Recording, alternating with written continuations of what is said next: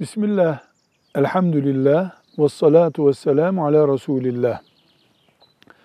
Estağfurullah ne demektir deniyor.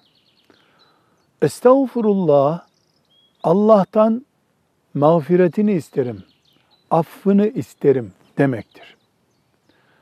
Rahat bir şekilde anlaşılıyor ki Müslüman bir hata yaptığı zaman hatasını itiraf etmek ve Allahu Teala'nın onu affetmesini talep etmek için estağfurullah, estağfurullah der.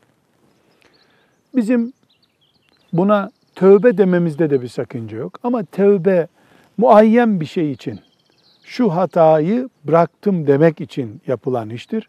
Estağfurullah Müslümanın Allah'tan mağfiret dilemesi, genel olarak affına sığınması demektir.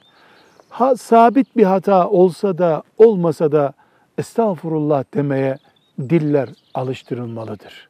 Çünkü Müslümanın Allah'ın mağfiretinden başka sığınacağı bir kapısı yoktur. Velhamdülillahi Rabbil Alemin.